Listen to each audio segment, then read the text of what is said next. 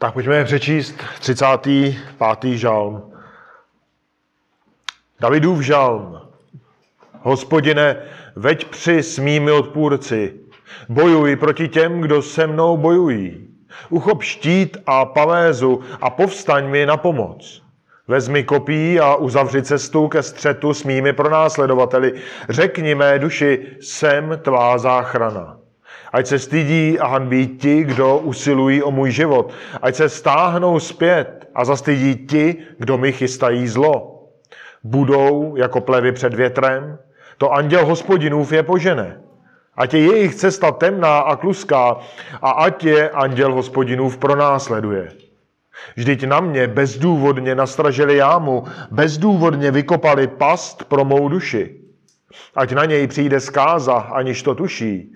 A do té pasti, kterou nastražil, se lapí sám, ať padne do té zkázy. Ale má duše bude jásat v hospodinu, bude se veselit z jeho spásy. Každá má kost řekne, hospodine, kdo je jako ty? Vysvobozuješ chudého od mocnějšího než je sám, chudého a nuzného od uchvatitele. Povstávají zlovolní svědkové, kteří se mě vyptávají na věci, které nevím. Odplácejí mi zlem za dobré, aby způsobili zármutek mé duši. A já měl za oděv žíněné roucho, když byli nemocní.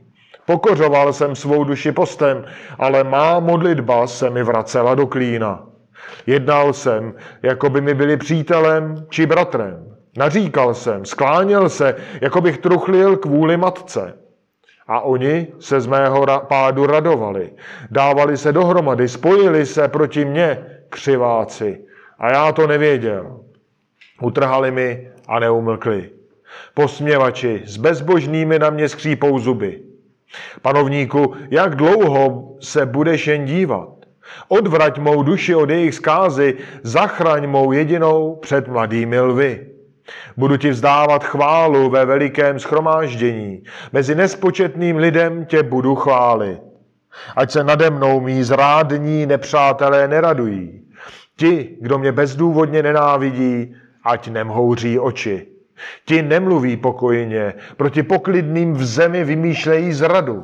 Otvírají na mě svá ústa a říkají, chacha, naše oči to vidí. Viděl si to, hospodine, nebuď hluchý, panovníku, nebuď mi vzdálen. Vzbuď se, procitni k mému soudu, můj Bože a můj pane, a veď mou při.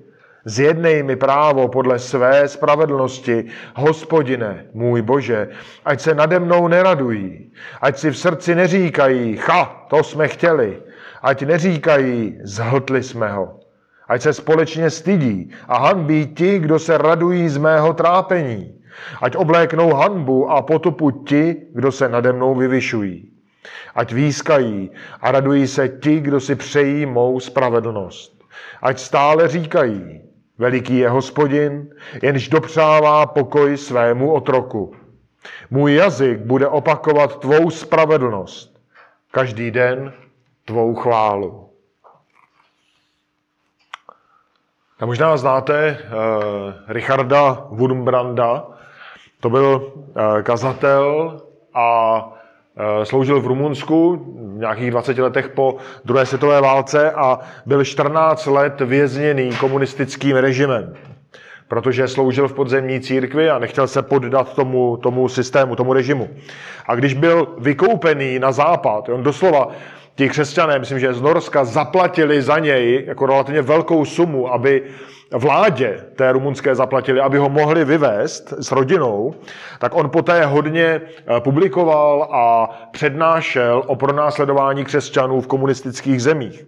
Možná jej znáte jako zakladatele organizace Hlas mučedníků, která dodnes, dodnes pomáhá pronásledovaným křesťanům na celém světě. A tento eh, Richard Wurmbrand v úvodu své knihy v božím podsvětí napsal o 14 letech v brutálních podmínkách vězení toto. Poslouchejte prosím velmi dobře. Léta vězení se mi nezdála příliš dlouhá. Ve své samotce jsem odhalil, že mimo víru a lásku je v Bohu ještě radost a docela zvláštní, hluboké a uchvacující štěstí kterému se na světě nic nevyrovná. Jo? Když si tohle představíme, tak se musíme ptát otázku, jak je možné, který člověk, eh, respektive jak je možné, že člověk, který byl mučen, byl vězněn, ty, ty věznitelé se jej skutečně rosto divnými způsoby snažili donutit, aby se vzdal své víry, snažili se ho zlomit doslova. Eh, ten člověk strávil leta, skutečně leta na samotce. A jak je možné, že mohl napsat takováhle slova? Jo? Jak, to, že, jak to, že si nestěžoval, aby ho všichni litovali? Všichni bychom to pochopili. Jak to, že nehrozil těm svým trýznitelům různými odplatami? A je to, bratři a sestry, protože on znal boží moc. On znal přebohatou boží milost. Jo? A on navzdory tomu pronásledování, tak on dokázal pevně držet svou naději v Pána Boha. A v tom, že Bůh tu jeho trýzeň vyřeší. A toho vedlo k pokoji. Tak, milé sestry, milí bratři, víte, jak upevnit pokoj když na vás lidé útočí, když se vám vysmívají, když vás třeba falešně obvinují. O tom je 35. žalm. David tady na své vlastní zkušenosti nás učí tři věci. Za prvé, že máme hledat ochranu u Pána Boha. Za druhé, že máme sami usilovat o naši bezúhonost. A za třetí, že máme čekat na boží ospravedlnění, na boží rozsouzení. Tak název toho dnešního kázání je pokoj pod palbou. Budeme mít tři body a pojďme hned na ten první z nich. Proste, proste ať Bůh za vás bojuje.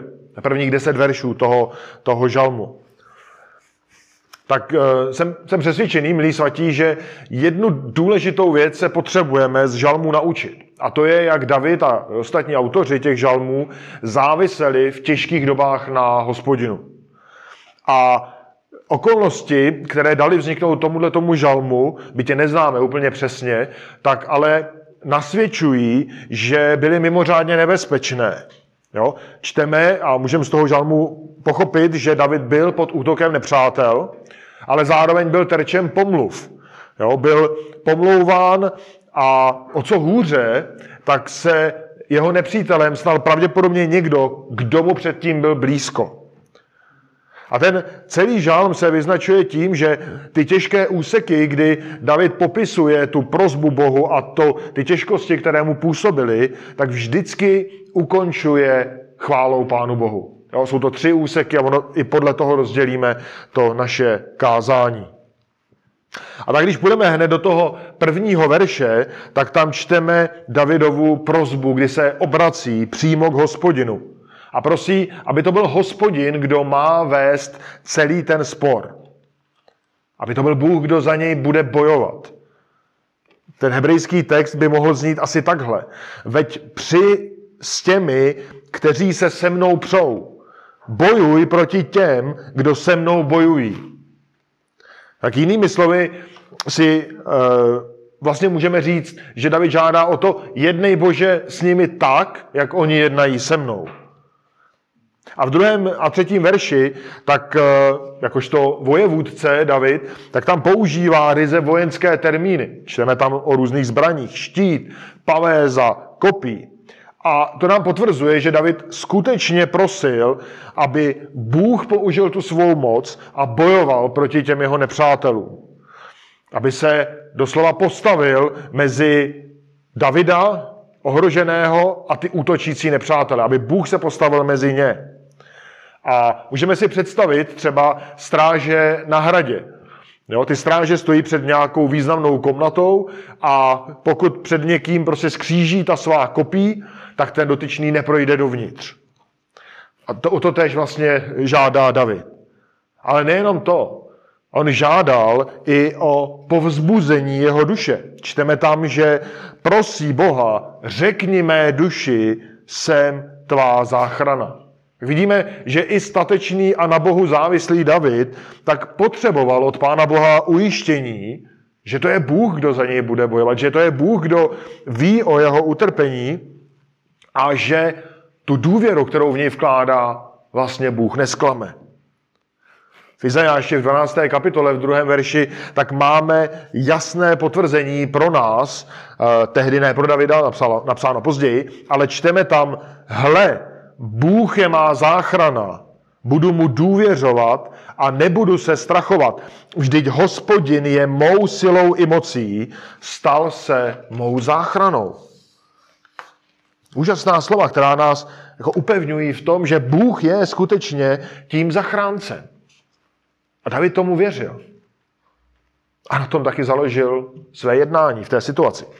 Když jdeme dále, tak od čtvrtého verše, tam se nám najednou mění trošku ten tón z té přímé řeči k Pánu Bohu, tak eh, David přechází na výroky proti těm nepřátelům. Vždycky to začíná tím ať, aspoň teda v tom studijním překladu. A to, co by mohlo na první pohled eh, být podezřelé, že David tady vlastně vynáší nějaké kledby, jo? že uh, tady podstatě chce proklít ty nepřátele, ale tak to skutečně není. Jo? David se tady nesnaží manipulovat eh, pánem Bohem, aby Bůh se stal nástrojem jeho pomsty. To v žádném případě. David si nehraje na nějaké vůdu, že by uh, měl nějakou panenku hadrovou a do ní píchal nějakým špendlíkem nebo jehlou, kdo ví čím, aby těm nepřátelům se udělalo špatně nebo se jim dařilo nějak zlé. V žádném případě, prosím, takhle to nesmíme chápat. Naopak, my musíme pochopit, že David byl ve smlouvě s hospodinem. Byli smluvně svázáni a on z toho vychází. A vychází z toho, že Bůh, jak zaslíbil, tak se postará. Že to bude on, kdo bude bojovat a kdo povede celý ten spor. A David musel mít minimálně na paměti to, jak v historii Bůh bojoval za boží lid. Příkladem může být, když eh, Izrael opouštěl Egypt a pronásledovala je u Rudého moře egyptská armáda, tak eh, kdo jste četl Exodus, tak víte, že eh, ten lid propadl malomyslnosti a začali si stěžovat. Ale v Exodu 14, 13 a 14 tak čteme, Mojžíš však lidu řekl, nebojte se, stůjte a hleďte na hospodinovu záchranu, kterou vám dnes způsobí. Protože egyptiany, které vidíte dnes, již nikdy více neuvidíte. Hospodin bude bojovat za vás a vy budete mlčet. To jsou, to jsou úžasná slova. A tady ale přesně vidíme, jak stejně Mojžíš, jako o x set století později David, pevně důvěřovali a předávali to Pánu Bohu. A tenhle postoj David sdílel. A s tímhle postojem prosil Pána Boha. Prosil, aby zasáhl svědomí těch nepřátel. Prosil, aby oni se zastyděli. Jo? Prosí, aby Bůh je pronásledoval tak, jako oni pronásledovali jeho. Prosí, aby Bůh jim dal poznat, že jednají zlé. Jo? Že uh, jednají skutečně ohavně vůči němu samotnému a aby ztratili tu svoji pyšnou sebejistotu a přestali Davida pronásledovat. O to, o to prosil. No, takže vidíme, že tak jako oni se stavili nepřátelsky proti Davidovi, tak David vlastně nežádá nic jiného, než aby Bůh se stejně postavil proti ním. Ale kdo bude úspěšnější? Kdo asi v tomhle souboji uspěje? Potom čteme dál, že budou jako plevel odvátý větrem. Jo, tehdy se Obilniny po sklizni čistili tak, že se prohazovali proti větru a ten plevel, který je lehčí, tak byl odnesen větrem, zcela bez jakékoliv jeho vůle, čehokoliv. Podobně ti zločinci. Jo? Že jejich cesta se stane temnou a kluskou. No, když dneska večer vyjdete na nějakou potemnělou cestu, kde neuvidíte na krok, no tak nejspíš s ohledem na náledí je možné, že budete uh, v riziku, že uklouznete. Tohle to vlastně jim David e, přeje, nebo ve smyslu prosí u Pána Boha, aby on to učinil. Aby jejich kroky dovedl důsledkům jejich jednání. Co je na tom celé vlastně tragické, je, že oni vlastně neměli žádný důvod k tomu, aby Davida nenáviděli. A jak uvidíme dál, tak David jim sloužil. Měl o ně zájem, pečoval, pečoval o ně, Ale oni se přesto postavili nepřátelsky vůči němu. Dokonce čteme, že zákeřně nastražili past, aby ho přivedli ke zkáze. A my můžeme vidět, a ten žalm je zajímavý mimochodem, že přináší mnoho paralel eh, s Ježíšovým životem. Pár si jich ukážeme a e, jedna z nich je, že e, třeba podobnou nenávist můžeme v evangelích sledovat u náboženských vůdců e, tehdejšího Izraele proti Ježíši. Je velmi podobná nenávist. A my tam můžeme číst, jak oni se mnohokrát snažili Ježíše nachytat při špatné odpovědi a zkoušeli jakoukoliv příležitost, aby potom mohli ukázat na Ježíše, teď si zhřešil a teď si udělal prostě něco špatného. A zkoušeli různé léčky. Jo? Například ta známá otázka o placení daní císaři. Jo? Z jejich pohledu to byla dokonalá past, ze které přece nemohl Ježíš uniknout. Ale vždycky nakonec skončili neúspěchem. Ty jejich snahy dopadly tak, že se sami chytili do pasti a sami častokrát museli sklopit uši a odejít s hanbou. Proč? V Žalmu 19 čteme, eh, Žalmu 9, pardon, čteme 16. verš. Národy se topí v jámě, kterou udělali. Jejich noha byla polapena do sítě, kterou nastražili. Padli do svých pastí. Proč? Protože se pokoušeli, protože se odvážili bojovat se samotným Bohem. Neměli šanci, nemohli uspět. A přesně s touhletou důvěrou David uzavírá tu první část žalmu chválou. David nám tady jasně ukazuje, že kořen jeho radosti je v Pánu Bohu. Ne v těch okolnostech, ne v nějakých obavách z těch nepřátel, ale v Pánu Bohu. A vidíme tady, že on má v Bohu jistotu. On ví, že Bůh jej vysvobodí a že obrátí ten zármutek v jásot. A proto prosí. Kdyby nevěřil, že ho Bůh vysvobodí, tak nebude u Pána Boha prosit. A Bůh se zastává. A David ví, že ta boží moc nemá konkurenci. Kdo se může měřit s hospodinem? Kdo se může měřit s tím, kdo bojuje za svůj lid, kdo vysvobozuje slabší z moci mocnějších. Jo? Milí přátelé, David nám tady dokazuje, a prakticky na svém životě nám to ukazuje, že se nemáme bát svých nepřátel. Že se nemáme děsit jejich jednání, co udělají, co dalšího vymyslí a tak dále. Vůbec ne. Pokud se vám někdo třeba vysmívá pro vaši víru, jo? pokud vás někdo ponižuje nebo vás dokonce pronásleduje, a je možné, že ve vašich životech jsou takovéhle zápasy. Já myslím, že často zrovna děti ve školách vytrpí od svých spolužáků takový výsměch. Tak vězte, že je to Bůh, kdo za vás bojuje. A s tím, s tím nevědomím není důvod usilovat o nějakou pomstu, nějakou odplatu. Prostě to předávejte Bohu. Dejte jemu prostor, ať on ukáže svou moc, ať on bojuje mocí, která nemá v celém vesmíru konkurenci. Ale pro nás toho vyplývá jedna věc, kterou bychom měli dělat. A na to se zaměřuje náš druhý bod. My nemáme usilovat o pomstu, ale druhý bod je usilujme o bezúhonost. Verše 11 až 18. Tady v té střední části se víc potkáváme s popisem toho zla, které projevovali ti nepřátelé vůči Davidovi. Navzdory tomu, že on se skutečně za ně obětoval. Je dobré, povšimněte si v tom 11. a 12. verši, že David píše v přítomném čase. A můžeme z toho usuzovat, že v době, kdy on psal ten 35. žalm, tak ty útoky probíhaly. Jo, byl pomlouván a, a byl haněn a proto i ten zápis jako je, je silný, že to David tu chvíli prožívá. A my můžeme vidět, že ti nepřátelé se nespokojili jenom s tím, že házeli nějakou špínu na Davida. Oni skutečně přinášeli křivá svědectví, jako zlovolní svědkové. A Můžeme si představit, tam ty verše evokují uh, soudní jednání, kdy uh, David je v pozici uh, vyslíchaného a je vyslíchán ve věcech, o kterých nic neví. Oni jej obvinují, dotazují se ve věcech, ve kterých David nic neudělal. Neví o nich vůbec nic. A současně pak ale čteme, že oni mu odplácejí zlem za dobré.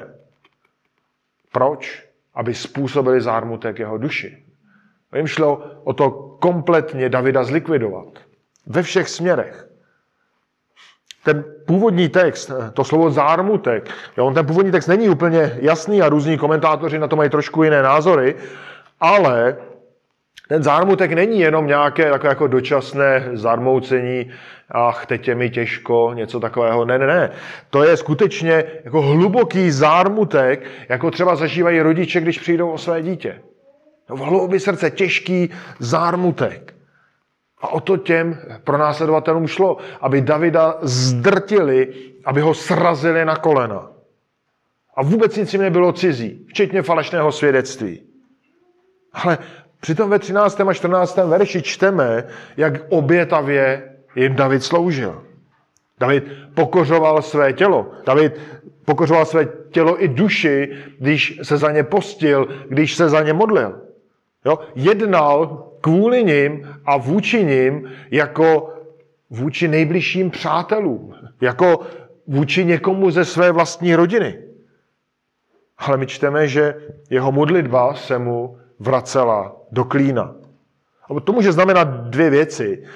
Že buď se mu vracela s požehnáním, to znamená, že Bůh mu žehnal o to víc za to, že David se modlí za ty nepřátele, to je možné, to je jedna možnost, a nebo se ta modlitba vracela bez odpovědi.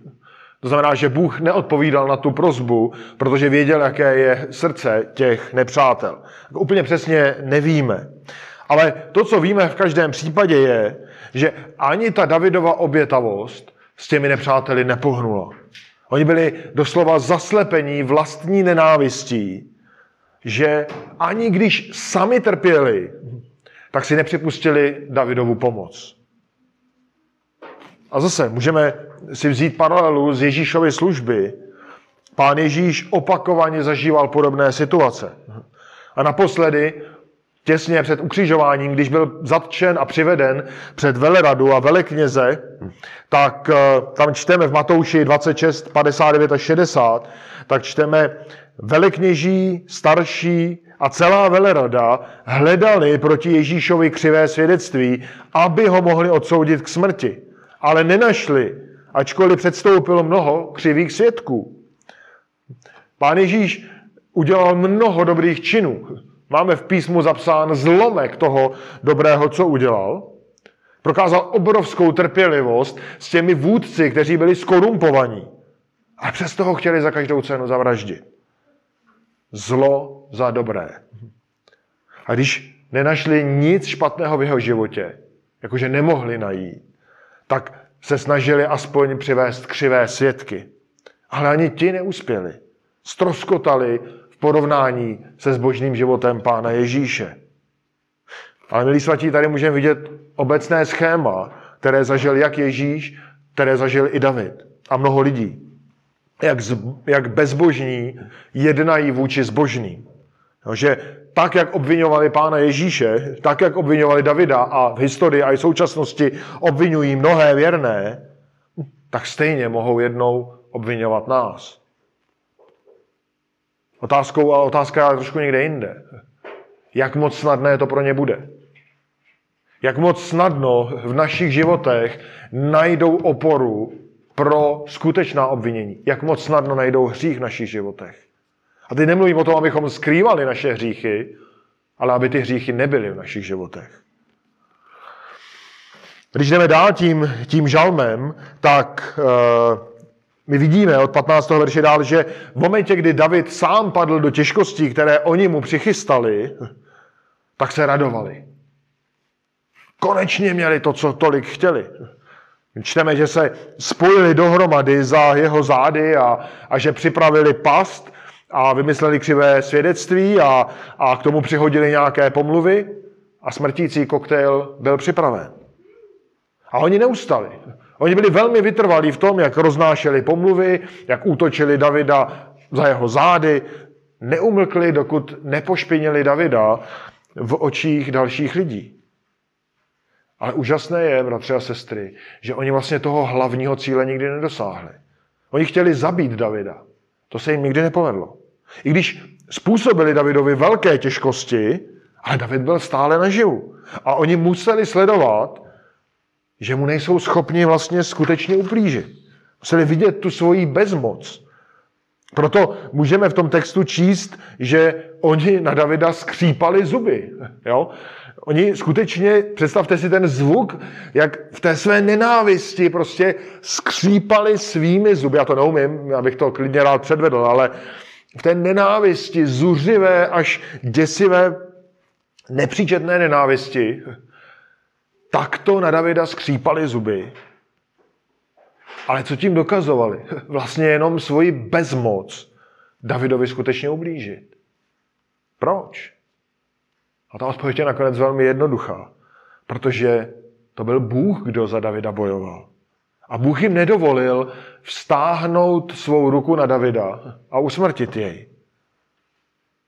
A opět, můžeme zde mít jeden, jedno porovnání s Ježíšovým životem. Na konci, na samém závěru, kdy pán Ježíš umíral na kříži, jo, když vysel na kříži, tak si představte ty zápisy z těch evangelií, jak se ti představitelé toho izraelského náboženství tam zhlukli kolem toho kříže a jak se posmívali, jak eh, se rouhali, jak prostě skutečně utrhali eh, pána Ježíše a jak tam skutečně projevovali tu svoji zlou radost. Oni tam doslova oslavovali.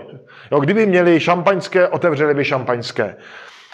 Oni oslavovali své vítězství. Domělé vítězství. Ale jak dlouho? Jak dlouho se radovali? Já věřím, je to můj názor v tuhle chvíli, že maximálně do doby, kdy přišla temnota, kdy Bůh začal vylévat hněv na Pána Ježíše, věřím, že v tu chvíli ten smích přešel. Že ta radost v tu chvíli se rozplynula. A pokud ne tehdy, tak, tak věřím, že nejpozději, když Pán Ježíš byl zkříšen. A my tady můžeme vidět, že zase to byl Bůh, kdo zvítězil. V jeden moment se radovali ti představitelé a další, ale možná o pár hodin, možná o pár dní později jejich radost byla pryč, rozplynula se. Protože Bůh zvítězil, Bůh bojoval, Bůh zvítězil. A tohle David věděl a proto neustává v těch svých prozbách, proto vytrvale prosí, aby Bůh jej zachránil, aby panovník jej vysvobodil z těch úkladů a z té zkázy. Přirovnává ty nepřátele k mladým lvům, kteří touží roztrhat tu svoji vyhlédnutou kořist. Ale i když ti nepřátelé vynaložili obrovské úsilí, tak ničeho nedosáhli. A naopak je to David, kdo touží vzdávat chválu Bohu ve schromáždění s lidmi, kteří se radují ze stejného božího jednání. A já věřím, že ta chvála Pánu Bohu měla dva účinky. Jednak povzbuzením pro ty, kteří třeba procházeli podobnými zápasy. Aby stejně tak vytrvali a důvěřovali Pánu Bohu. Ale současně ta Davidova chvála musela být solí do ran těm pronásledovatelům. Protože když oni viděli po tom všem úsilí, které vynaložili, že David stále chválí Pána Boha, místo aby jej proklínal nebo cokoliv si stěžoval, David stále chválil Pána Boha. Já věřím, že to je muselo strašlivě štvát, strašlivě to muselo uh, jako zlobit. A tady je jedna velmi důležitá věc pro nás samotné. David měl tuhle tu jistotu, David měl tohle, tento pokoj, o kterém ještě budeme mluvit, proto, že ti nepřátelé nenašli v jeho životě nic, čím by jej srazili. On byl bezúhonný. A my tady vidíme, milí svatí, na tom Davidově příkladě a stáhněme to sami na sebe, že naše bezúhonost je velmi důležitá. Ano, slouží k boží slávě, protože dokazuje boží dílo v našich srdcích, ale nese také velmi praktické důsledky. A dvojnásob v takovýchhle situacích, kdy jsme třeba vysmíváni a pronásledováni. Protože jsme-li bez úhoní, tak pro ty nepřátele je těžší nalézt skutečný, řekněme, předmět, pro který by na nás útočili. A v tu chvíli musí zvolit nějakou lež, nějaké křivé obvinění, něco falešného. A ty ze svého principu, ta falešná obvinění budou vždycky chatrná. Ve Filipským v druhé kapitole 13. až 15. verši tak čteme toto. Neboť Bůh je ten, který ve vás působí i chtění, i činění podle, podle své dobré vůle. Všechno dělejte bez reptání a pochybování, abyste byli bezúhoní a bezelstní, boží děti bez poskvrny uprostřed pokolení pokřiveného a zvráceného. V němž záříte jako světla ve světě. Jo, tady, tady vidíme, proč Pavel psal, že máme dělat vše v podstatě v závislosti na Pánu Bohu, bez reptání, bez pochybování, abychom byli bezúhoní a bezelstní. Abychom v tom pokolení, v té společnosti, která je zvrácena, byla tehdy za Davida, za Pavla, za dnes úplně stejně, o mnoha možných jiných způsobech, ale abychom zářili jako, jako světlo. A to je důležité, proč máme usilovat o vlastní bezúhonost. To, co nemáme, je usilovat o pomstu. A k tomu jde náš třetí bod, který popisuje náš vztah k těm, ne, těm nepřátelům, těm pronásledovatelům. A to je spolehněte na boží soud. A to je 19. až 28. verš. V té, třetí, v té závěrečné části uh, toho žalmu tak se tam David vrací k těm, uh, uh, nebo vrací se ve svých prozbách k Pánu Bohu k tomu jednání těch nepřátel. A David tady prosí, aby pominula jejich škodolibá radost, aby eh, ti všichni, kdo ho bezdůvodně nenáviděli, aby přestali osnovat ty své, eh, ty své, řekněme, útoky a to, co činili za jeho zády. Tady čteme, ať nemhouří oči, což nejspíš znamená, aby si nedávali nějaká skrytá znamení, když eh, kvůli ty pikle proti Davidovi. Oni, jak jsme si řekli, neváhali použít pomluv, eh, falešných obvinění a ty byly stejně tak, eh, stejně tak zrádné a stejně tak zlé jako jejich skutky. Vidíme v 20. verši, že oni takto útočili nejenom na Davida, ale útočili na kohokoliv, kdo byl pokojného srdce. A opět používali stejné schéma. Použili jakoukoliv záminku, kterou mohli použít k potvrzení svého zlého přesvědčení, že i ti druzí jsou stejní hříšníci. A v 21. verši tam vidíme, že uh, využili každé příležitosti. Jo? Musíme vzít v úvahu, v potaz to, že lidé, kteří žijí kolem nás, sledují naše životy. A myslím si, že častokrát bychom byli překvapeni, jak moc ví o nás, víc, než si sami myslíme. A pokud budou chtít zaútočit na nás z jakéhokoliv důvodu, tak si zautočí tím snadněji, když najdou skutečnou oporu. Jo, a tady ti, tady ti pronásledovatelé se posmívali, chacha, naše oči to vidí. Jo? Oni jak sledovali ten život, tak ať už našli skutečný hřích nebo domělý hřích, byla to, tak říkajíc, voda na jejich mlín.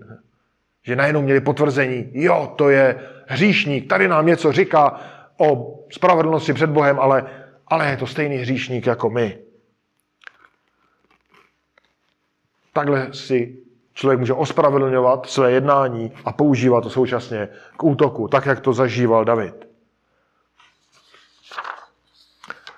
Ten jejich záměr byl skutečně zlý, ten jejich záměr byl skutečně jako velmi tvrdý. Ta jejich touha, jak už jsme si ukazovali, byla pokořit Davida, doslova přidat k těm jeho těžkostem další a další břemena, aby David pod nimi padl a aby ho viděli konečně poníženého, pokořeného. Jo, tak zlého nenáviděli. Proto David poukazuje před Bohem na ty jejich zlé řeči a prosí, aby tomu Bůh věnoval pozornost. Prosí, aby Bůh byl Davidovi na blízku. V 23. verši ta Davidova prozba graduje. Tam říká Pánu Bohu, vzbuď se, procitni k mému soudu, veď mou při. Už jsme si řekli, že ty verše místy poukazují jakoby na soudní jednání. A David prosí, aby Bůh se ujal toho soudního jednání jakožto spravedlivý soudce. David věděl, že Bůh bude spravedlivě soudit jeho, stejně tak jako ty odpůrce. Že Bůh bude skutečně a je zárukou spravedlnosti.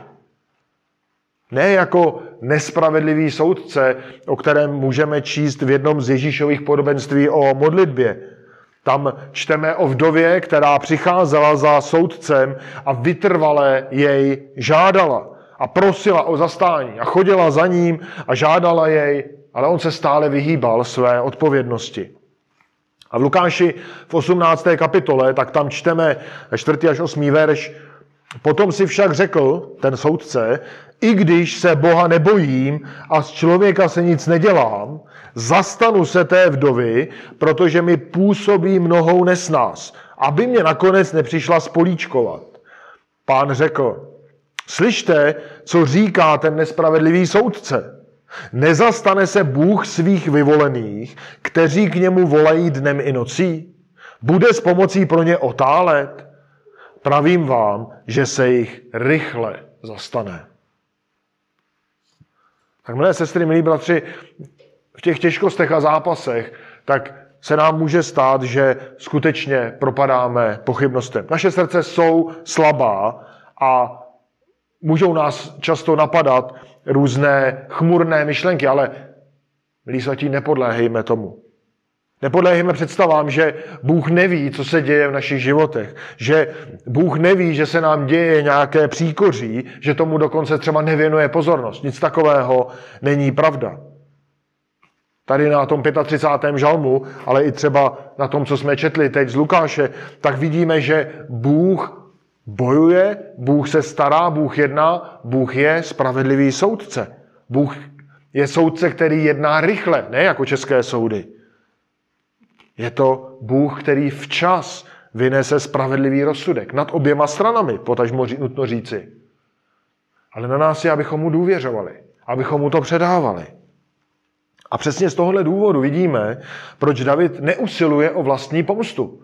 Jo, proč se nesnaží najít jakoukoliv příležitost, aby to těm nepřátelům vrátil i z úroky.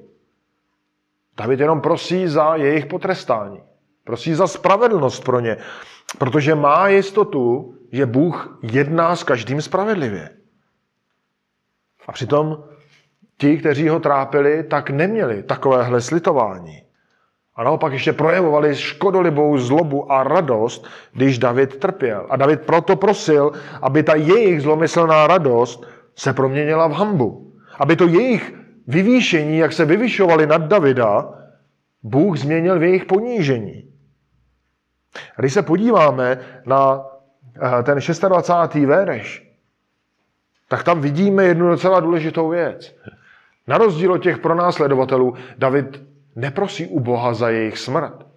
On nežádá Boha, bože, oni mě chtějí zabít za pět dřív, než to udělají. Nic takového. Když se na to podíváte, tak vlastně David jen přeje si a prosí u Boha, aby Bůh je ponížil aby srazil jejich píchu, aby je to vedlo ke studu. Dali Bůh jich pokání. My tam můžeme vidět jasný důkaz, že David nebo jeho mysl nebyla zatížená nenávistí vůči těm pronásledovatelům. Vůbec ne. A proto pak můžeme od 27. verše vidět, že je schopen s úlevou a pokojem v srdci chválit Pána Boha. Společně s dalšími, kteří mu zůstali věrní a kteří si přáli Davidovu spravedlnost. Protože kdyby to jeho srdce bylo zatížené nenávistí vůči nim, nebo bylo zatížené hříchem, tak nebude schopen s úlevou chválit Pána Boha. A ta slova, která tam potom čteme v tom 27. verši, tak nesou pravdu, ve které věřím, že nachází pokoj generace a generace lidí, kteří věří v Pána Ježíše. A to jsou slova, která nesou zprávu o božím rozsudku nad spravedlivými. Veliký je hospodin, jemuž dopřá, jenž dopřává pokoj svému otroku. No, veliký je hospodin, jenž dopřává pokoj svému otroku. Tak milé sestry, milí bratři, tohle je výsledek božího ospravedlnění nad těmi, kdo v něj věří. Jako boží otroci jsme příjemci pokoje. Úžasného božího daru, který nedá nikdo jiný. Nikdo jiný nepřináší pokoj, jenom Bůh sám. O co víc, nikdo jiný nedokáže vzbudit smíření s tou danou těžkou situací v srdci člověka, který prochází tou těžkostí, než Bůh sám. A ještě víc. Nikdo jiný nedokáže zbudit lásku k těm pronásledovatelům, než Bůh sám. Ten Bohem daný pokoj překonává všechny naše představy. Bohem daný pokoj překonává rozměr tohohle života a, a směřuje až na věčnost. Milí svatí, ten Bohem daný pokoj ale také byl zaplacen velikou cenou. Tento pokoj, který Bůh dává svému lidu, abychom snášeli těžkosti, abychom snášeli zkoušky, abychom snášeli utrpení a i pronásledování, tak přišel skrze jeho syna. Skrze syna, který se ponížil daleko víc než jakýkoliv pozemský otrok. Ten verš nás tady nazývá otroky, ale pán Ježíš se ponížil daleko, daleko víc. Je to pokoj, který pán Ježíš zaplatil svou obětí na kříži. Obrovská cena. A je to pokoj, který vzešel z toho, že pán Ježíš naši nespravedlnost na kříži proměnil v pokojné smíření s Bohem. Bez toho by žádný pokoj nebyl. A proto chválme Pána Boha za jeho milosrdenství. Chválme ho za to, že nám hříšníkům skrze svého syna projevil obrovskou lásku a připravil nás pro to, abychom procházeli těžkostmi. A to jen díky tomu, že nás vykoupil skrze svého syna. Pojďme se podívat ještě na pár aplikací z tohoto textu. Tak první věc je, že si musíme připustit jednu realitu křesťanského života a to je, že svět nás nenávidí. Je to tak. Richard Wurmbrand to poznal na svém vlastním těle. A to doslova a do písmene, když jej prohlíželi lékaři po té, co byl převezen do některé z těch západních zemí, nevím, jestli to nebylo Norsko, tak ho ti lékaři prohlíželi a Oni nevěřili vlastním očím, že ten Richard ještě vůbec žije, když na jeho těle nalezli desítky zranění, různě špatně zhojených, dokonce tuberkulózu měl, jestli se nemýli. Oni nevěřili tomu, že vůbec žije. Ten Richard zažil na svém životě, co to je nenávist světa vůči křesťanům. Zažil to David, zažil to pán Ježíš. Možná v tom nebudeme výjimkou. Je to, milé sestry, milí bratři, realita křesťanského života. A vidíme to v mnoha zemích e, okolo nás, i dále, po celé zemi. Tak se tomu nemůžeme divit, protože stejně tak, jako nenáviděli Pána Ježíše, tak nenávidí jeho lid. V 15. Eh, kapitole Janova Evangelia, 24. a 25. verš, tak čteme, jak Pán Ježíš sám cituje z tohoto žalmu. A čteme tam, Eh, kdybych byl mezi nimi neučinil skutky, které neučinil nikdo jiný, neměli by hřích. Ale nyní viděli a mají v nenávisti jak mne, tak mého otce. To proto, aby se naplnilo slovo, které je napsáno v jejich zákoně. Nenáviděli mě bez příčiny. To jsou slova pána Ježíše, jak charakterizoval jednání těch lidí kolem něj a jejich nenávist. A jestliže za to dobré, co pán Ježíš udělal, jej nenáviděli, tak my nemůžeme očekávat nic jiného. Protože ani zdaleka tolik dobrého nevykonáváme a je to logické.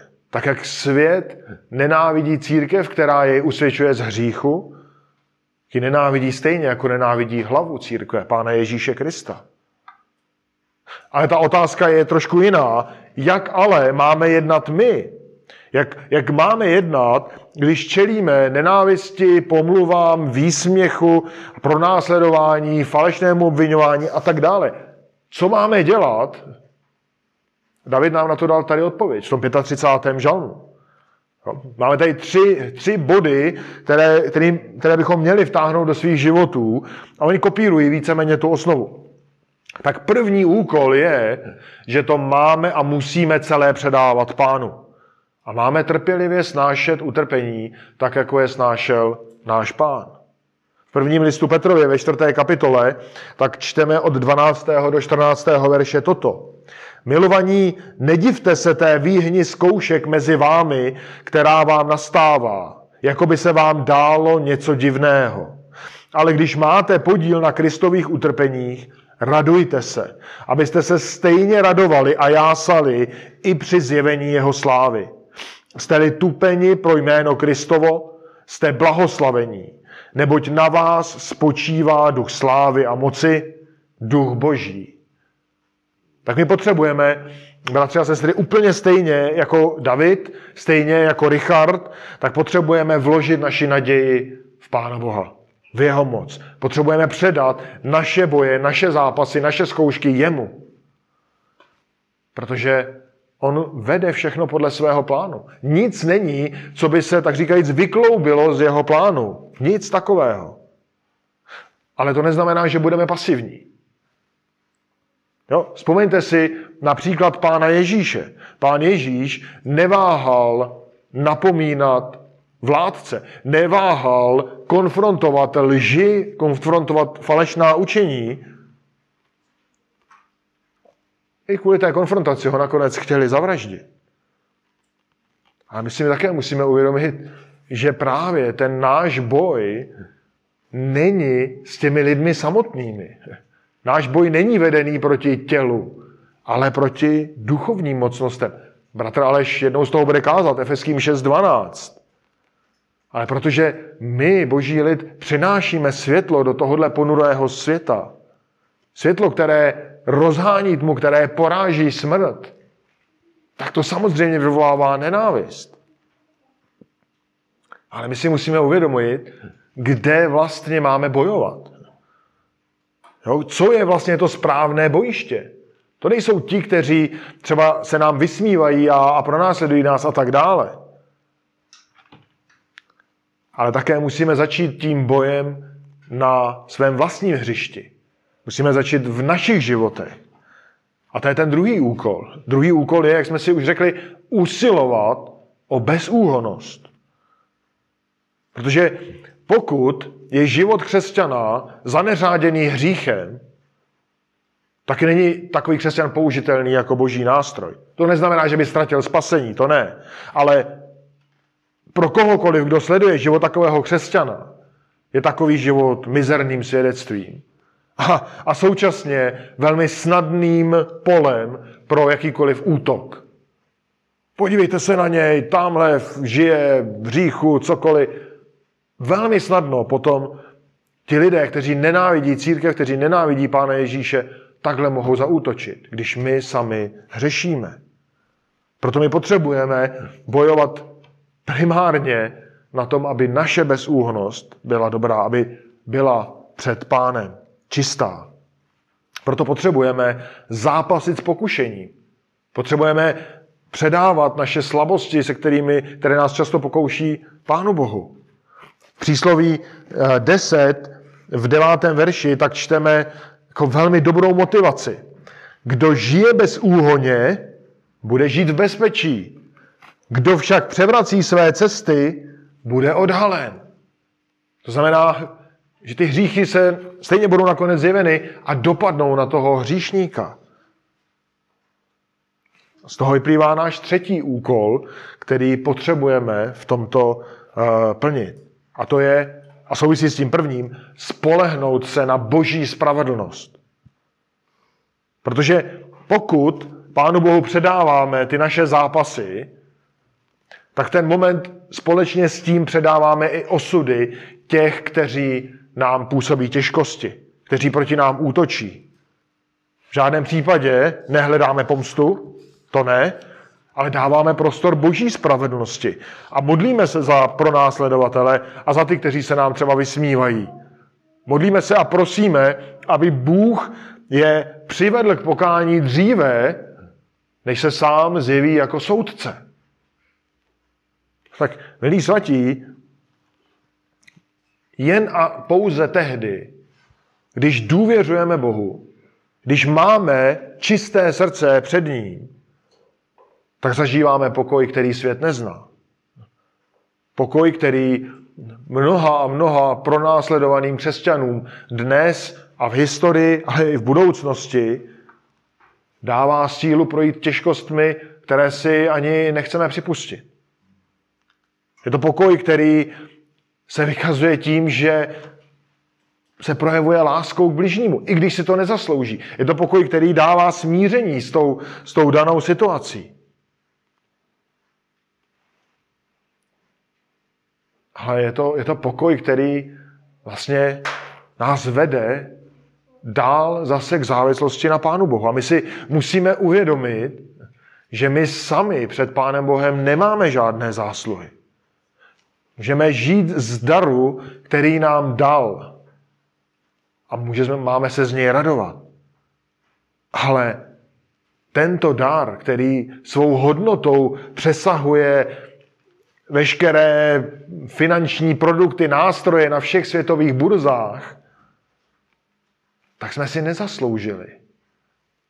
Protože Bůh nám, hříšníkům, projevil svou milost.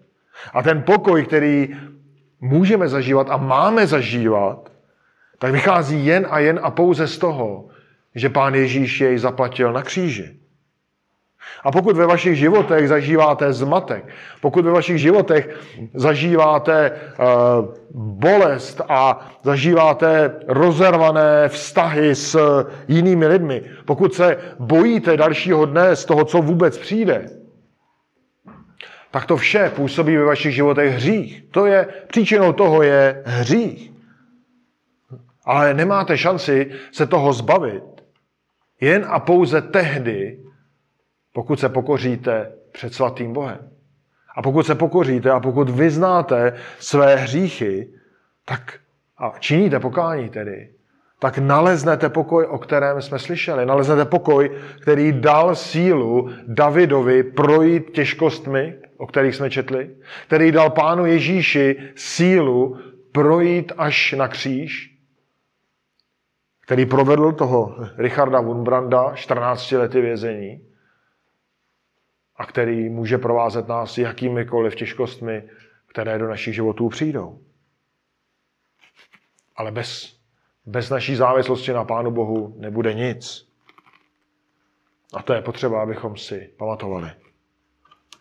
Tady si zhrneme ten 35. žalm, tak ta zpráva je vlastně velmi jednoduchá. David nás tady učí, abychom navzdory útokům, navzdory eh, výsměchu, pronásledování a tak dále, abychom zachovali v srdci pokoj. Abychom stáli v závislosti na Pánu Bohu, abychom prosili, aby On vedl ten boj, to znamená, aby On v tom bojoval, aby On e, soudil ty nepřátele, ty pronásledovatele, ale také, abychom my pracovali na naší bezúhnosti. Pak můžeme v tomto pokoji pevně stát, v pokoji, který nám dal skrze svého syna. Amen. Tak milostivý Bože, děkujeme ti za tvoji obrovskou milost k nám. Pane Bože, děkujeme, že ve tvé milosti zažíváme pokoj, který nezná tento svět. Ne, nemůže ho poznat bez tebe. Pane, já tě chci moc prosit za nás, za všechny a i za ty, kteří třeba sledují toto přes internet, abychom pokořili svá srdce před tebou, abychom, pane, vyznávali své hříchy a abychom měli tu touhu skutečně usilovat o čistý život, abychom nedávali eh, pro následovatelům církve důvody nebo aspoň ne tak eh, jasné příležitosti k tomu eh, špinit a, a přinášet zlo. Ale pane, prosíme, aby protože takové věci přichází a budou přicházet, tak abychom stáli věrně. Prosím, pane, za nás za všechny, abychom eh, vytrvali a důvěřovali ti. Prosím, pane, abychom předávali vše jen a jen tobě. A pane, prosím, abychom byli pokorného srdce, protože bez toho, bez toho není nic možné. Tak, pane, prosíme, aby ty s nás vedl a aby ty jsi se oslavil. Ve jménu Pána Ježíše Krista. Amen.